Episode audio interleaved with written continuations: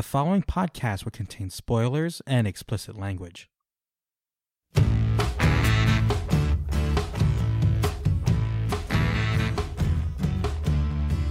Hello and welcome to another episode of The Other Wrestling Show. My name is Joel, and as always, I am joined by Mike, and we're going to break down the week that was in All Elite Wrestling Dynamite. Before we get into calling the action, Mike, how are you doing? I am recovering. And when I say that, I got sunburned so bad last week, and I am not one to burn ever, but I couldn't move on Saturday. My face, it hurt to frown. Like I was in so much pain, and it took me basically three days to recover. My bad. I thought I overestimated my Filipino ability to tan, but I finally have my knuckles are no longer burned, so I can type. It hurt on Saturday night. Um, but yeah, yeah, I, I'm sporting a good tan now. So in the end, it was worth it. How about yourself, buddy?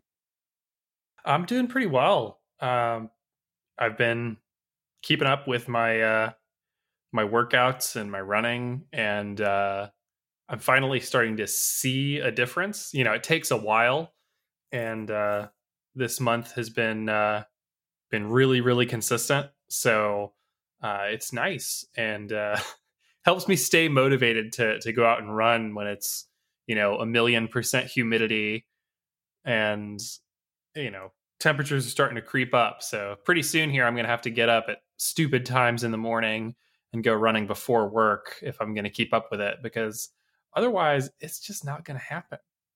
But yeah, things, I... things are good, and I uh, I discovered uh, a new uh, a beverage that I enjoy. So we'll get some free advertising here for uh, for Screwball whiskey. I uh, had had a little Screwball whiskey during Dynamite tonight. It's a peanut butter flavored whiskey, and uh, it's good. It's good. I just had it straight up on the rocks, and uh, very much enjoyed it. So, um, peanut. So yeah, that's always a positive discovery. Whiskey. I'm not a whiskey yep. guy, and I love peanut butter. So maybe that's my gateway drug to get into drinking whiskey. I feel like as an adult, you know, 30 years old, I gotta, I gotta drink whiskey at some point, you know. And over the last four or five years, I've really added to my my. I used to be a picky eater and picky drinker, but now I drink gin and tonics. You know, I didn't do that before. Uh, I eat sushi now, which I never used to do. I ate an oyster. It's I thought it would taste like boogers, and it tasted fantastic. So, come on, world. Maybe peanut butter whiskey is my path to becoming more like our boy Hangman Adam Page. Well, I will say I, I am not a whiskey guy either. Um, you know the band the 1975? Yes. So they have a song uh, called "Give Yourself a Try," and one of the lyrics in that song is, "What would you say to your younger self? Growing a beard's quite hard, and whiskey never starts to taste nice." And I think there's a lot of truth to that. Yeah, so, I don't know, man. It's it's it tastes gross to me personally, but you know, maybe maybe the weight of the world has killed my taste buds, and I can finally have it because I eat spicier food now too, and I maybe it's the same thing. I mean, I like whiskey in my coffee, but you know, generally I'm not much of a whiskey drinker. But this this peanut butter whiskey is good. It's uh, it's got you know a sweetness to it. It's it's definitely a sipper. Like you're not gonna chug it, but it's it's tasty. It's good. Well, on that on that note, Joel, how about how about you give us a uh, rundown of the fuck? I got all tongue tied. the week that was. Were you digging for the week that was? I was digging for the week that was the week that was the was that week. All right, Joel, just hit the drop. Us... Okay. the dynamite that was. Your dick. Dynamite started off with a uh, fun little skit with the inner circle involving t-shirts, uh, and uh, was followed up by a match between the uh, tag team of the Young Bucks with Matt Hardy and Private Party with Joey Janela. The Bucks and Matt Hardy getting the pinfall victory in that affair. After the match, the Bucks were ambushed by the Butcher and the Blade, and who ran in to make the save? but formerly the Revival, now FTR. And I've got their new names down here. I made sure to write them down Cash Wheeler and Dax Harwood. It's going to take me a while to get used to those. I just, you know, I, I think back to the days of Are You Dawson, Are You Dash? And, um, Dude, it's I never take a while learned. to, to learn. I never learned their names when they were in NXT WWE. So I'm I'm screwed. I am screwed. And hardwood, hardwood, hardwood, hardwood, hardwood. Either way, keep- Harwood. Harwood. Uh, Yeah, I'm never gonna get that. Keep going. Cash and Dax. Uh, There we go. uh, the next the next match was um, Brian Cage making his Dynamite debut against uh, Big Shotty Lee with uh, John Moxley on commentary. Cage, unsurprisingly, getting the pinfall victory off of the Drill Claw in that affair. Next up, we got an update on Dr. Britt Baker, uh, who came out and gave us the third rule of being a role model don't hurt the role model. This was followed up by a match in the women's division between Christi Jaynes and Hikaru Shida. Shida, the newly crowned champion, getting the pinfall victory in that affair. Next up, we got an excellent promo from Cody Rhodes and a number one contenders match between the Super Bad Death Squad, that being Kip Sabian and Jimmy Havoc, against SCU, Scorpio Sky and Frankie Kazarian. Superbad Death Squad got the surprise pinfall victory in that match and now will face Adam Page and Kenny Omega next week for the Tag Team Championships.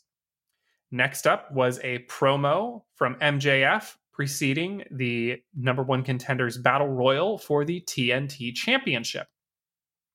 That was next on the card, and the winner of the match facing Cody Rhodes in his first title defense of the TNT Championship, Jungle Boy. Excellent match, really good outcome. And uh, after that, chaos. The inner circle pep rally that devolved into a throwdown, full locker room emptying pull apart with Mike Tyson and Chris Jericho antagonizing one another and setting up something for the future? I don't know, but why don't we start there in stock up, stock down? I'm sorry. I got something to say before stock up, stock down. So FTR, they were Dash Wilder and Scott Dawson before, correct? Yes. Dash is now Cash. Okay. Scott is now Dax. Dax and Dash is too similar, and we already have a Cash. I'm never, ever, ever going to get this right. F the revival. Stock up, stock down. On that note, yeah, let's talk about that uh segment, uh episode closing segment with Iron Mike Tyson and Chris Jericho. I think the biggest thing that stuck out to me is that they're referencing a WWE storyline to build this storyline. And I just love the giant middle finger to the other wrestling company saying, Yeah, you know that thing we did 10 years ago? We're going to get a payout here. And are we going to get a Mike Tyson versus Chris Jericho match? it kind of feels that way. And, you know, I thought him being at Double or Nothing was kind of neat. Uh, as we talked about on the podcast, I felt like he added a lot to the match through his reactions. And when you don't have a crowd to cut to to get people's responses to things, I thought it was kind of nice to have this celebrity slash legendary fighter at ringside in order to provide that. But it really feels like this is building to something more that there's going to be a showdown. The fact that they didn't really put hands on one another other than to shove each other in the chest, I mean, that's not really a satisfying blow off to this whole thing. So I think there's more to come. If you would have told me in 2020 we were going to get Mike Tyson and Chris Jericho in a wrestling match, I would have would have called bullshit because this is insane. But the crazy thing is, it kind of worked. Like, Oh, it totally this- worked. It Yeah, totally worked. It totally worked. And this is the type of stuff that usually we would roll our eyes at at the other wrestling company. Like Tyson Fury just last fall doing his match with um God, who was it? Was it uh Braun Strowman? I think that's like- right. Yeah, and we were just like, who cares? Who cares? It's just it's just WWE's lame attempt to try and get mainstream media, blah blah blah blah blah blah blah. And maybe it's just because I love AEW, but that did not cross my mind with this at all. and Well, I, And- I know the- I'm not like a big boxing guy or anything, but part of the issue with the Tyson Fury thing is I had never heard the name Tyson Fury prior to him showing up in WWE. Like I'd literally never heard his name before. And I am a sports guy, so it's like your profile isn't that big if Mhm. I, I haven't heard of you. Everyone has heard of Mike Tyson. Everybody knows who he is. So Oh, I was gonna say you just have like a top twenty-five all-time sports figure here in Mike Tyson. So this is completely different animal than anything WWE has done, probably since what Mayweather, Big Show, in terms of bringing in an outside athlete. Yeah, I, I would think so. I think Mayweather is probably, especially at that time, was was on that He was level. on top of the world. but yeah, I, I don't think any of these names in more recent, you know, combat sports history are ever going to be on the same level as like your Muhammad Ali's and and your Mike Tyson's and your George Foreman's. Like those individuals are, you know, titans of sports. And I feel like unless you're into boxing, boxing isn't as big of a deal as it used to be. So, you know, anyone nowadays is like, okay, cool, good for you. But it's not that big of a deal. yeah. So I, what leading up to this, I, I didn't really enjoy the pep rally that much. You know, everything leading up to the final confrontation. Um, so it was it was saved. I was very close to making this a stock down until Jericho mentioned Tyson. And once Tyson came out and they did the whole thing, it made made a ton of sense. Even though, you know, Tyson isn't even the most wasn't even the most badass person in the ring. That'd be Henry Cejudo. And I've been watching UFC because there's nothing else on. I ordered UFC 249 a few weeks ago. That guy's a monster. And he just casually was there. And I don't know if Henry Cejudo, who retained his bantamweight title and then retired afterwards, is going to make a cross into pro wrestling. But if he does, watch out. That dude's insane. Um, and he's like short. He's five four. He's shorter than us. So makes me feel cool. but what do you think of the uh, the pep rally in general? Um, I actually really dug it. up? I mean, and and this is this is the kind of segment I'm usually not into. Like, I haven't really previously enjoyed a lot of the inner circles antics when they do these big everybody's in the ring at the same time kind of things. But maybe it's the you know repetition and familiarity, you know, creating a sense of of comfort.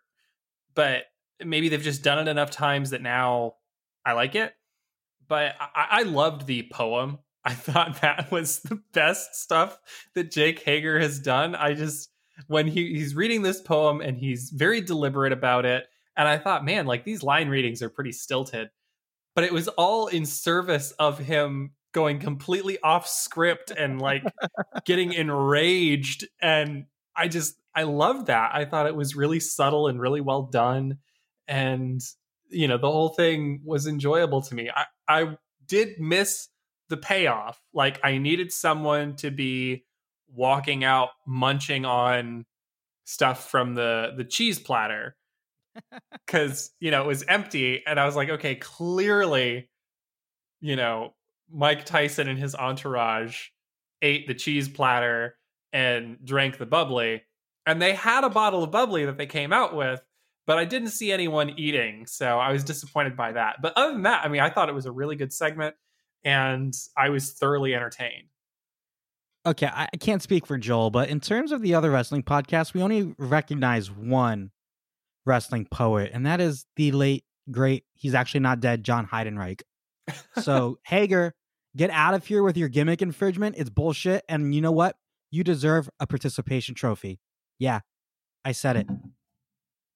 I said it. But anywho, um, I like the Puerto Rican gift basket, and I love Jericho saying, um, when when uh Santana, I think it was Santana, gave the Vicks to Yeah. to to Sammy, and he's like, "My abuela says this works for everything," and Jericho goes, "My abuela says that too." and I guaranteed that was improv. I guarantee Jericho just thought of that right then and there, and that little stuff he does is what what makes him so great.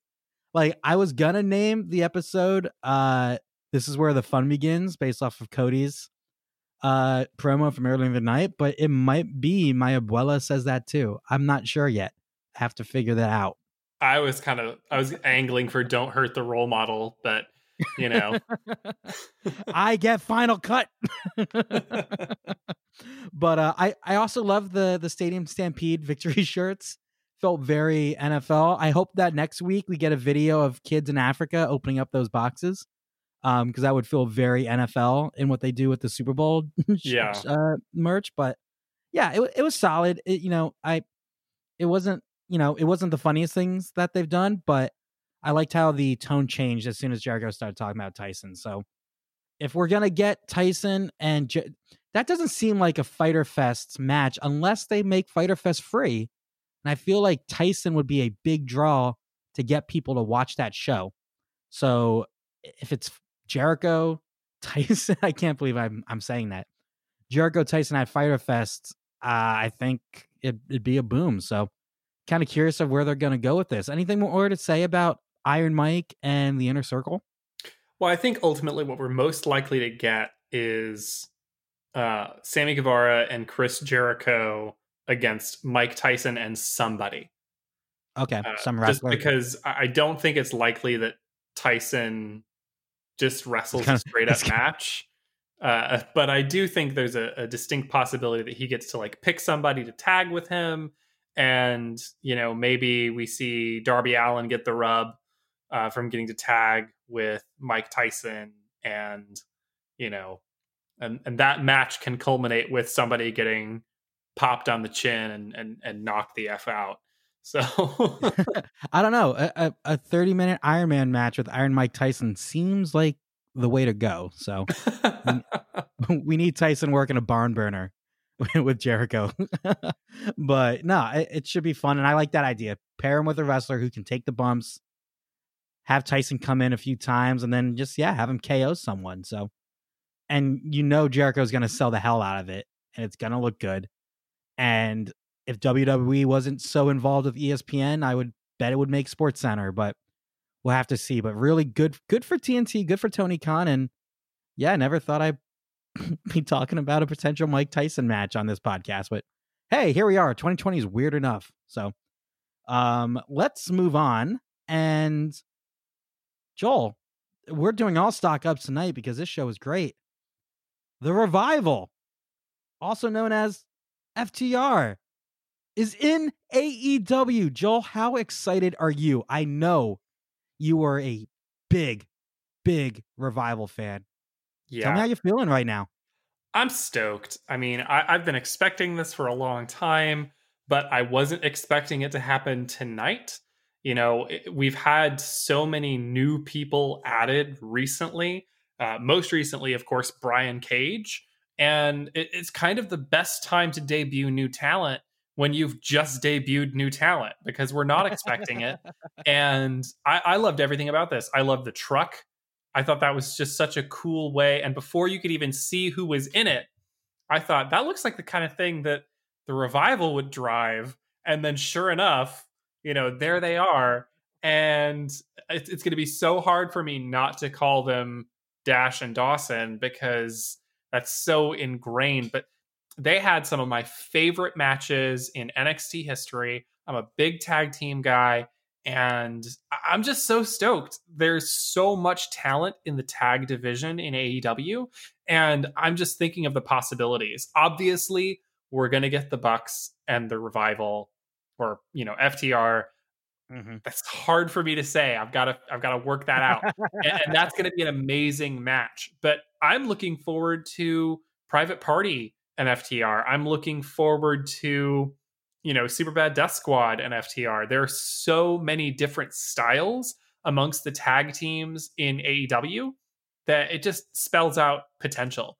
And you know, this is a division that needed something, some kind of spark to get it moving again after Adam Page was unavailable for so long. And this feels like the ticket. Uh, I'm thinking that at Fyter Fest, we're probably going to have a tag team championship match because they didn't have one at Double or Nothing. But then we're probably also going to get a secondary tag team match on the main card, re emphasizing that tag team wrestling is a big deal in AEW. So I'm stoked.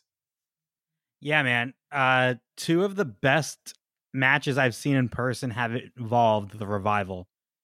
Takeover Dallas, that American Alpha versus Revival match. Which, God, that match was incredible. Yeah. And then, Joel, when we were at Takeover Orlando, the triple threat elimination match for the NXT World NXT Championships, the Authors of Pain versus DIY versus the Revival. I think that was the Revival's last match in NXT as well. So it was only down. I think that's right.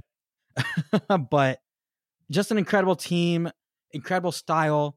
They don't look small in AEW, uh, which I think is to their advantage. Uh, and yeah, dude, this Bucks revival story, like story, has been going on for years. First ever Ring of Honor show. I remember the crowd screaming "fuck the revival," and I was like, Joel, are they talking about that revival? And you're like, yeah. I'm like, why? Because. so, um, to finally yeah. get this match, to finally get the payout for that, is going to be incredible. And this roster is getting stacked. You mentioned the debut of Brian Cage. We've added the Murder Hawk recently. We now have the Revi- sorry, FTR added to the ranks. There's rumors of a Rusev down the line.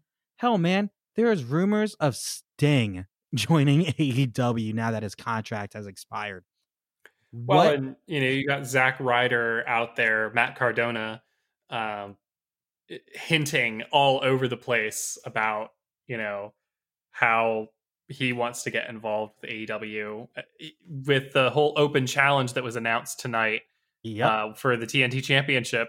He was like open to anyone. so yeah, you know that would be cool. I, I think it brings up a question, man. Eh, I can't believe I'm saying. Are they growing the roster too fast? And I say this because we had two monsters debut between Revolution and Double or Nothing in the Murder Hawk, Lance Archer, and Brodie Lee. And they both took pins, or not pins, they t- both took L's on Saturday. And we talked about on the reaction pod that, you know what, as long as they look strong and they're built back up, they should be fine especially how Brodie Lee lost without ever tapping out or getting pinned. But when you add a Brian Cage, when you've added a Colt Cabana, like, can they possibly juggle this many high end talents on the roster? And if so, how do they do it? I mean, I think I think Dark becomes essential viewing. And I do think that Dark is going to eventually morph into their second show, uh, which their second show is going to be on TBS, right? Isn't that kind of what's uh, it hasn't been there? announced when or where um it's going to be. Um, it did they it did come out earlier this year that they wanted a second show in place potentially by the end of the year or 2021. I thought that was part of their extension. I thought that was part of that press release when TNT. Announced. Oh yeah, they announced a second show. I just don't yeah. remember if it was specifically going to be on TBS or anything like that. Well, so regardless, I don't, I don't, know the specifics, but yeah, a second show is in the books. Right, and you know you need talent in order to fill that out. Uh, Dark, the last three weeks has been a super show, right, where they've had eight, nine, ten matches on the card and have been using that to showcase a lot of people who hadn't necessarily been getting a lot of opportunities during the quarantine period and, and using it to get people back in the ring. And I think that's going to continue as the roster continues to grow. And I wouldn't be surprised to start seeing references, more overt references on Dynamite to things that are happening on Dark as that show gets built up. Uh, I have not missed a single episode of Dark since its inception. It's, you know, part of my weekly viewing regimen. Um, and it's always entertaining. You know, it's not necessarily the most consequential material, but that's the kind of thing that can change when you have a big roster full of talent, consequential names that you know need to be featured in a certain way. So, you know, we've seen blow off matches on Dynamite for storylines that were largely carried on Dark. I think that can continue moving forward and it's it's a great opportunity. I don't think the roster is getting too big. I think they're just, you know, getting to the point where you might not see, you know, your world champion wrestle every week or necessarily even give a promo every week. And that's okay. It makes it feel more special when those individuals are there and performing. So, you know, I, I think back to some of the the wrestling that was taking place in the 90s, and you didn't necessarily see Hulk Hogan every week on Nitro. Uh, most weeks, yes, but there were weeks that he wasn't necessarily involved mm-hmm. in what was going on. And certainly, as you got into the mid card and undercard, you weren't seeing Rey Mysterio and Eddie Guerrero every week. But when they were there, it was exciting. And I think the same thing can be true in AEW. Yeah, they've done that from the beginning. You know, there were times where you wouldn't see Kenny every week. And I remember when I got my tickets for AW Boston last fall, I was a little disappointed. I'm like, oh man, Kenny's not on the card. And then they announced at the show that Kenny and Janela were going to have a lights out match on Dark, and I lost my mind. Um, so yeah, I, I, I, dude, heyday of NXT, our episode, you didn't see Finn Balor every week. You didn't see every wrestler go at it. So I definitely think it can be done. I am just a little nervous of these these guys debuting and immediately going into these big time programs and eating the L. You know, like, is it really time to take the belt off Moxley to give it to Brian Cage? Well, Cage's first storyline is most likely going to be taking the L to Moxley. You know, maybe they'll shock us, maybe they'll surprise us, but you know, I just I just get a little nervous with that, and I thought they did a good job with Brodie Lee for letting him having the quarantine time to just jo- kill jobbers, kill Marco Stunt you know, and I thought they did a really good job with that. But you know, I guess it remains to be seen how these guys, specifically the Murderhawk and Brodie Lee, recover from that. And yeah, curious to see how this this all happens. But the roster is getting great. I I've I've been feeling really good about the women's division. Um and I really liked uh what's her name? She debuted tonight. Uh Christi God. Jaynes. Yes. Loves her ring gear loved kind of her banter in the ring. So just keep on bringing wrestlers in. Let's see more and more work. Uh, last note about the roster construction. Some fan went after Kenny saying he failed the division because uh, Purrazzo signed with Impact. And he was like, guys, we got it done. He basically called this guy out for overreacting, which I definitely think it was. But I would have loved to see Purrazzo in AEW. I think she would have been a perfect fit. So definitely a miss there in my eyes. But hey, we yeah, got maybe some good someday you'll learn on. to pronounce her name correctly. Perez, I don't know, man. If she's on my show that I cover every single week, I will learn it. I've learned hard names, and you also know names are not my specialty. So we'll just yes, you have Bill Simmons disease. Hey, man, if if I could be like Simmons in certain ways, I guess that's not the worst one that I could be. So, you know, I could give really bad takes about movies, and I love true. Bill Simmons. Don't get me wrong. I love Bill Simmons, but when it comes to movies, I just kind of fast forward.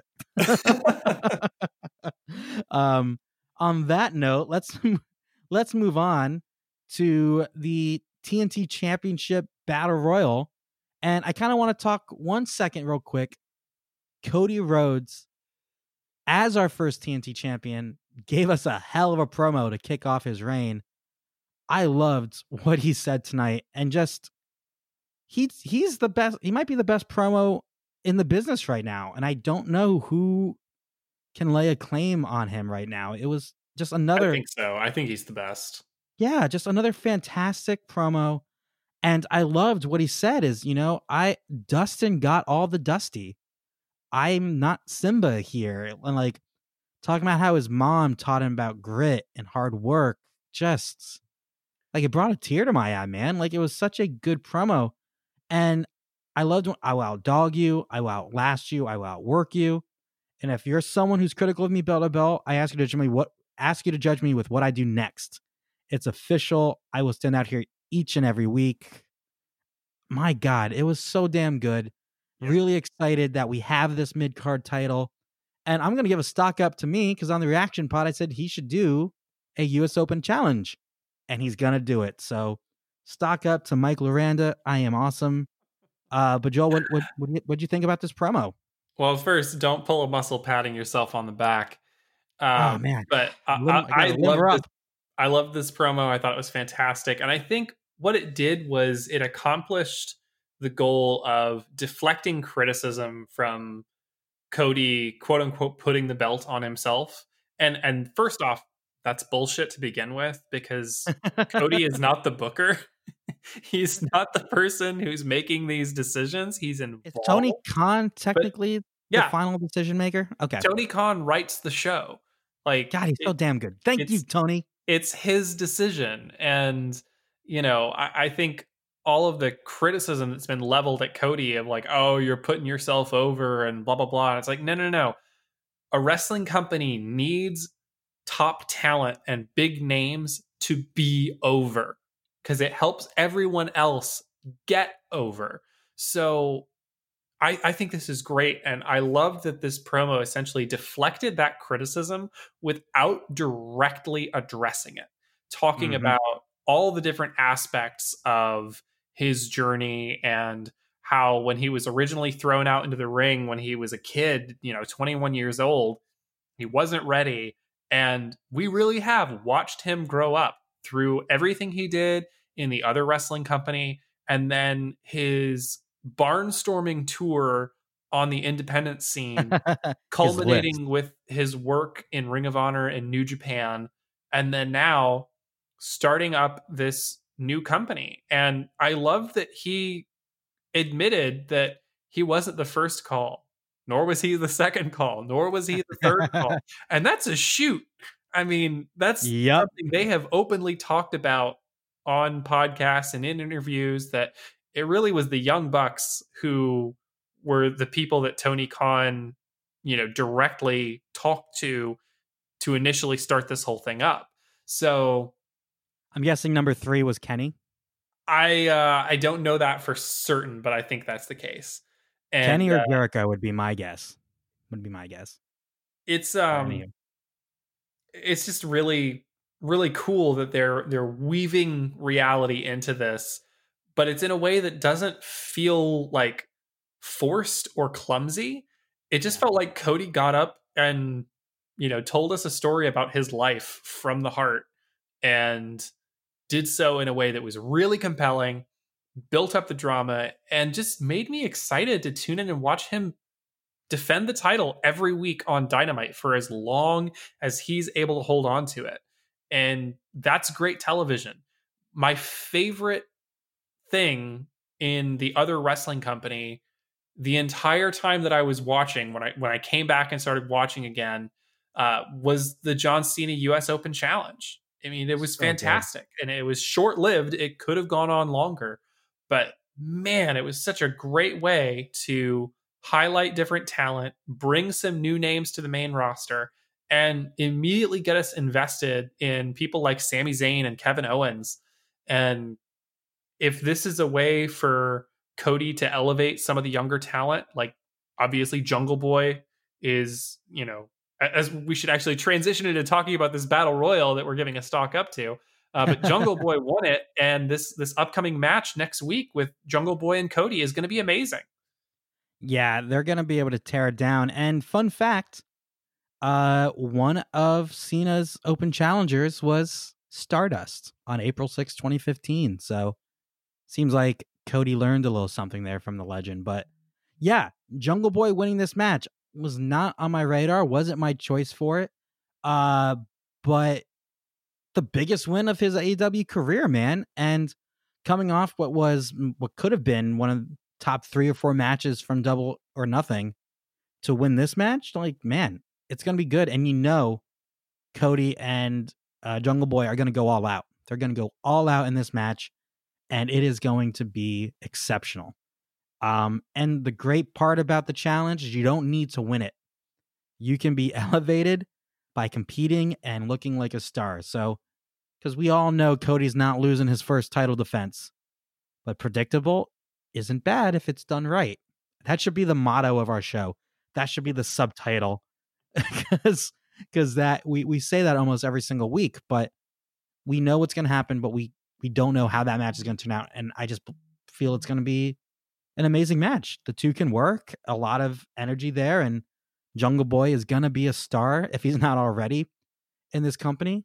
And you know, it the execution of it was perfect because Jungle Boy helped eliminate MJF, who beat him on Sunday, and Wardlow, who's been giving him shit. And we got the awesome Wardlow Jurassic uh, Luchasaurus stare down during this match too. So, just another example of AW able to continue stories in matches that involve way more people than just the people involved in that story. So, I thought it was a really good job of making sure remind us that this MJF Jungle Boy thing happened, and now we can move forward. So, and also little tension there with Wardlow and MJF before the match. Uh, we gonna get a turn at some point? Because Wardlow looked intimidating as hell when he got in MJF's face. Yeah, Wardlow's really growing on me. Uh, I I really like the work that he's doing. I think he has great facial expressions, and I think that's an underrated thing. Uh, I, I love the way he was selling the different things that people were doing to him in this match. His reactions to Marco's stunt were hilarious. and Love you, Marco. Uh, you know, him getting taken out by Orange Cassidy and Jungle Boy, I thought was fantastic. Uh, speaking of Orange Cassidy, getting wiped out before the match really started, and also coming out late. I mean, just so on brand for him and they keep coming up with ways to reinforce this sloth-like character. And I I loved his involvement in this match when he finally did get into it, and uh, I I really enjoyed uh, the way the the finish went down. Uh, Jungle Boy was absolutely the right person to win it, and I uh, when I looked at everybody who was in the ring, he was the person that I picked out because I think in terms of both having the best match and then also who can benefit from simply being in this match because like you said we know they're going to lose. Cody's not dropping the title after cutting that amazing promo and saying that he's going to have an open challenge and defend the title every week. That's simply not going to happen. So jungle boy makes a lot of sense because he still is kind of missing that signature win so just being in these matches elevates his profile and makes him a bigger name. So I thought it was really, really well done. And everybody got to do their stuff. I thought there were some mm-hmm. really good spots for Sonny Kiss in this match. I thought there were some really good spots for Colt Cabana in this match. And if you want to see different characters on display, it's all there for you. Just go check out this match. There's a great sampling of the talent on the AEW roster. Yep. And you can get a feel for who these characters are simply by watching them interact in this match specifically. Hell, man, they even continued the Brandon Cutler Peter Avalon story that's been going on for months. One of the longest, most consistent stories they've been telling is the Peter Avalon, Brandon Cutler both can't win a match story. So uh, I noticed they like were flailing at each other when it was in picture in picture. I just well, like I don't I don't know if you watch Dark, but that feud is heating up. They're they're really uh really going at it. Uh, Brandon Cutler took a loss on Dark and then stayed on commentary for Peter Avalon's match, where he took a loss. Uh, but every time it looked like Peter Avalon might get the win, Brandon Cutler got very agitated on commentary. So it's it's good stuff, man. It's it's really worth checking out. Well, make sure you're, make sure you're watching Dark. Joel, I I like to make an announcement because of the importance of Dark going forward, I will be watching AEW Dark every single week. So get ready for it. We're going to get even more nonsense wrestling talk for you because I'm going to be watching Dark. So tell me you're proud of me. Tell me you're proud, proud of, me. of you. Well, there you go. I'll be proud of you when you follow through. I hey, that makes me sound like I'm not reliable. I'm very reliable. We're on episode number 23, my friend. 22, 23. Like like you said a few weeks ago, we were either going to do like two episodes or we are going to do a thousand episodes. So we were well on our way to a thousand. So uh yeah, I have uh I have nothing else with the battle royal. I think like you said, right person won. It's a good fit. It's going to be a great a first match of this TNT challenge that Cody will be doing, and we sh- I, I expect nothing less than a four and a half five star match from those two. I think they can put on something that great. So, anything else before we move on to lightning round? Now let's get into it. Lightning round.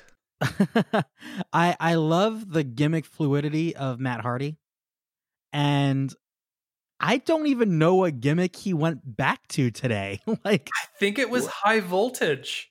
High voltage or it looked like he had a key on his pants. Like I I don't it was because we only know him as freaking uh you know, WWE Matt Hardy. So I had no idea what Matt Hardy he was bending his gimmick to, but I, I'm all for it. It's funny, it's really good, and he looked great again he looks like a completely different wrestler from six months ago.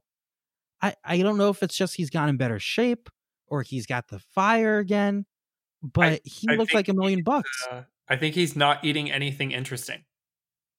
Oh, he's he's doing salmon and brown rice like Jinder Mahal. Yeah, salmon, brown rice, and, and, and you know, with with no salt added. I mean, it, I think it's that's the only thing that makes sense to me because he looks incredible. It's yeah. it's wild the transformation from what he looked like in the other wrestling company just a few months ago to what he looks like now. I mean, and he keeps getting better. It's yeah. It's like every week. It's like, did he look that good last week? But uh, this this iteration of of Matt Hardy from the the videos that I've seen looked like the kind of gear that he wore in he and Jeff's backyard wrestling days, which probably was a huge inspiration for the Young Bucks. And they did backyard wrestling themselves. So I, I thought this was a really cool way to tie that in and pay homage to their origins, both the Hardy Boys and the Young Bucks.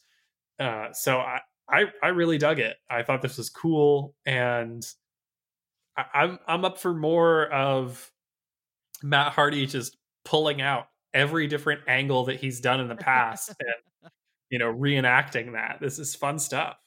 Yeah, and he looked he looked natural with the headband on, and man, whipping out the moonsault. I don't remember the last time I saw Matt do that. So, and it looked good, looked clean, and he almost got the pin on all three of them. So, um, yeah, great stuff from Matt Hardy. Uh, any uh, what's what's what's something you want to talk about in lightning round, Joel?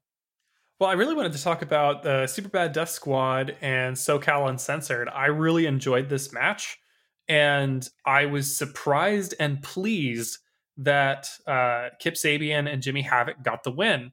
I thought they've been doing really great work together, and the trio of the two of them and Penelope Ford just have great chemistry, probably because they're roommates. And so you know they see each other all the time they can talk about what they want to do and how they want to portray these characters in the ring and it really comes through because they have great chemistry and they're coming up with some inventive moves and spots so mm-hmm. i like all the different ways they've found to deliver a legal eye poke the this the slingshot was pretty pretty good today that was a pretty good one and i'm really enjoying the recurring uh, field goal gimmick that they're doing. That just is it's cracking me up that in every match now they're they're kind of doing that, you know, either you know free kick or field goal, whatever you want to call it, mm-hmm. and mm-hmm. getting a reaction from the referee, no matter who it is. So uh, I thought this was a fun match, and I'm glad that we're going to get to see these two face off against Hangman Page and Kenny Omega instead of seeing a rematch between SCU and uh, Page and Omega. Oh, the potential of that tag match next week is off the charts. Like, let these guys go, let these guys work. And we mentioned that we've we're pretty sure we're about 99.99999% that Cody's going to retain. I don't have the same odds on the tag team titles. I think Page and Omega could lose it. And I don't know if they necessarily need the titles anymore. And one of the things I've been thinking with, especially now that FTR is in the group, is maybe it's time to to get the belts off those two so we can let you know the full time teams really just start tearing it up for that belt. Um, so not saying I think Kenny and Page are going to lose, but I wouldn't be surprised. I guess is what I'm saying. And if we're putting a four and a half, five star on expectations on Jungle Boy Cody, I feel pretty confident putting the same expectations on this match. Next week's show is going to be awesome. And those two matches should bookend. That those should be the bookends of the show and just give us awesome, awesome wrestling. While we're on this match, I do have to give a specific shout out to Scorpio Sky hitting that twisting slingshot cutter. Oh, That looked so freaking nasty. And it was smooth and clean. And he made the grab perfectly. And I, I just, I love that spot. And it's, there's so much that has to go right for that spot to work. And they absolutely nailed it. Well, I love the transition into the Dragon Sleeper. That was so clean too. And like they they mentioned in commentary, like, oh, he's Havoc saved the match by breaking that up. That 100% could have been the end of the match because that was devastating. And a Dragon Sleeper looks like it hurts like hell. And if it's done right, you're probably only going to be awake for about 20 seconds. So, uh, yeah, Scorpio Sky is a stud. I would love to see him be one of Cody's challengers. I think he'd be, be able to put on a great match with Cody. I like JR's line on commentary of, I wonder if he knows how good he is. I mean, it goes to that video package they did of him la- a few weeks ago with, you know, he says, I want to, I want to be a legend. And, you know, how he thought he almost had to retire, you know, like I, I it just kind of makes him feel like there's so much untapped potential there, which we know there is. So, God, love me, love me some Scorpio Sky. Um, another thing in Lightning Round, I feel like we both would want to talk about this is the, and we we kind of touched on it earlier, but Britt Baker's rule number three, how to be a role model. Did you notice that her chair said "roll" on the back, R O L L? Yes, that did not escape me. It said role model on the back, Oh, which, which was so great. good, so good, and I love that she had the woman from her Reba, I think is what she's calling her, from her uh, office esque promo a few weeks ago. So just great stuff, and you know, I I would I was worried that you know she wouldn't be on our TVs, but it looks like we're still going to get Britt Baker each and every week. And she Well- mentioned All Out as her return date. So Yeah, and I wonder if that was her signaling that she's going to be off TV for a while. Um, because I, I I know that she has a split focus between pro wrestling and her dental practice, and I'm sure that you know it's going to be taxing for her to do both. And I, I would think that taking some time to rehab and recover while also maintaining her dental practice that might take priority at this time and then have her be off TV for a while. And I think she would come back before All Out, but saying All Out means that if she comes back two, three weeks prior, it'll be a surprise. So I, I think this is a good opportunity to take her off TV and, you know, give her some time so that the fans are, you know, waiting and wanting her to come back and, you know, she can get healthy and you know come back and, and really get back involved in the mix. It also gives some of the other talent on the roster the opportunity to step up into those big positions and I, I was surprised honestly that we didn't see big swole on this episode given yeah, you know all of the, the Everything chatter on social media between her and lance archer and and everything else that's been going on. So you know i i think there's other people who can slot in and take up that tv time uh, well, I guess I guess I'm a little hesitant because I don't think there's anyone in the women's division who can talk like her, and like maybe Brandy, but Brandy's been really involved in the Nightmare Family stuff recently, not as a solo woman competitor. So I I would be a little nervous, and I did see that Allie was back on Dark. So Allie is definitely someone who I would love to see maybe get pushed up a bit with Britt, Britt Baker hurt. Also, shout out Butcher and the Blade looking fly in their white pants this week. Glad, Yeah, glad dude, to have Blade them back. Jacked. Yeah, he's been working out in quarantine. So I guess I, I guess I'm a little nervous of who's going to step into that spot, but excited that someone's going to have to because we don't have a clear cut contender right now for Shida. We don't really have, you know, I was a little disappointed that we didn't see Nyla Rose this week either. Um, so yeah, we'll, we'll have to see. But any any anything else you want to talk about in lightning round before we wrap this all up? I think that's everything I wanted to do. I think we've hit basically the whole show in one way or another. So Oh, I I failed to mention. Um, I loved the uh the conspirator stuff, and I kind of want to see Britt Baker versus Aubrey Edwards because apparently apparently Aubrey Edwards is the puppet master here, trying to take out Britt Baker. well, it's just a, a, a naked callback to Chris Jericho's conspiracy victim stuff on WCW Yep. way back in the day. So Oh, Joel, we did forget one thing. Taz's promo at Moxley I thought was really good after Brian Cage's match. Um, I think Taz is a perfect manager for this uh day and time, and I just I really like where they're going with it, and I really hope that um uh this Moxley Cage match gets the proper build. It's once again, it's it's a kind of recurring theme on this show. We don't really we haven't really talked about the AEW World Championship on our Dynamite recaps that much.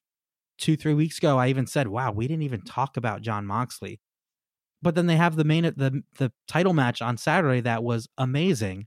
So I guess uh yeah, that happened. Thoughts on Taz? I, I loved him kind of handing down his catchphrase. Uh, I think it's a very fitting catchphrase for the machine. Uh, you know, beat him if you can, survive if he lets you, and That was awesome. so I good. that. And I I just I love the ferocity that Taz brings to these promos, and I think he's going to be a great manager for for Cage. And uh, I I haven't really ever heard Cage talk very much. I have no idea what his voice sounds like. Yeah, I, I, I couldn't. I couldn't tell you. Could play me clips of like a dozen different indie wrestlers, and I would not be able to pick Brian Cage's voice out of the lineup. So, you know, I'm not sure if that's something that's really in his skill set. So, I think it's great that you have someone so capable like Taz who can be there. And, you know, I- know this is an, an overplayed out comparison, but just for the sake of analogy, be the Paul Heyman to his Brock Lesnar. Yeah, that's. I was just about to make a. Does he have Lesnar voice? Just a voice that does not match his physique. And, And I love when Lesnar talks. Like, I, I think it's great. I, I think I much prefer when Lesnar talks, but I also know that that's because it hardly ever happens. So it, it feels Yeah. significant when he does. But that's neither here nor there. Um, but yeah, I, I like this segment. Joel, do you got a random observation for us? You know I do. I click- All right.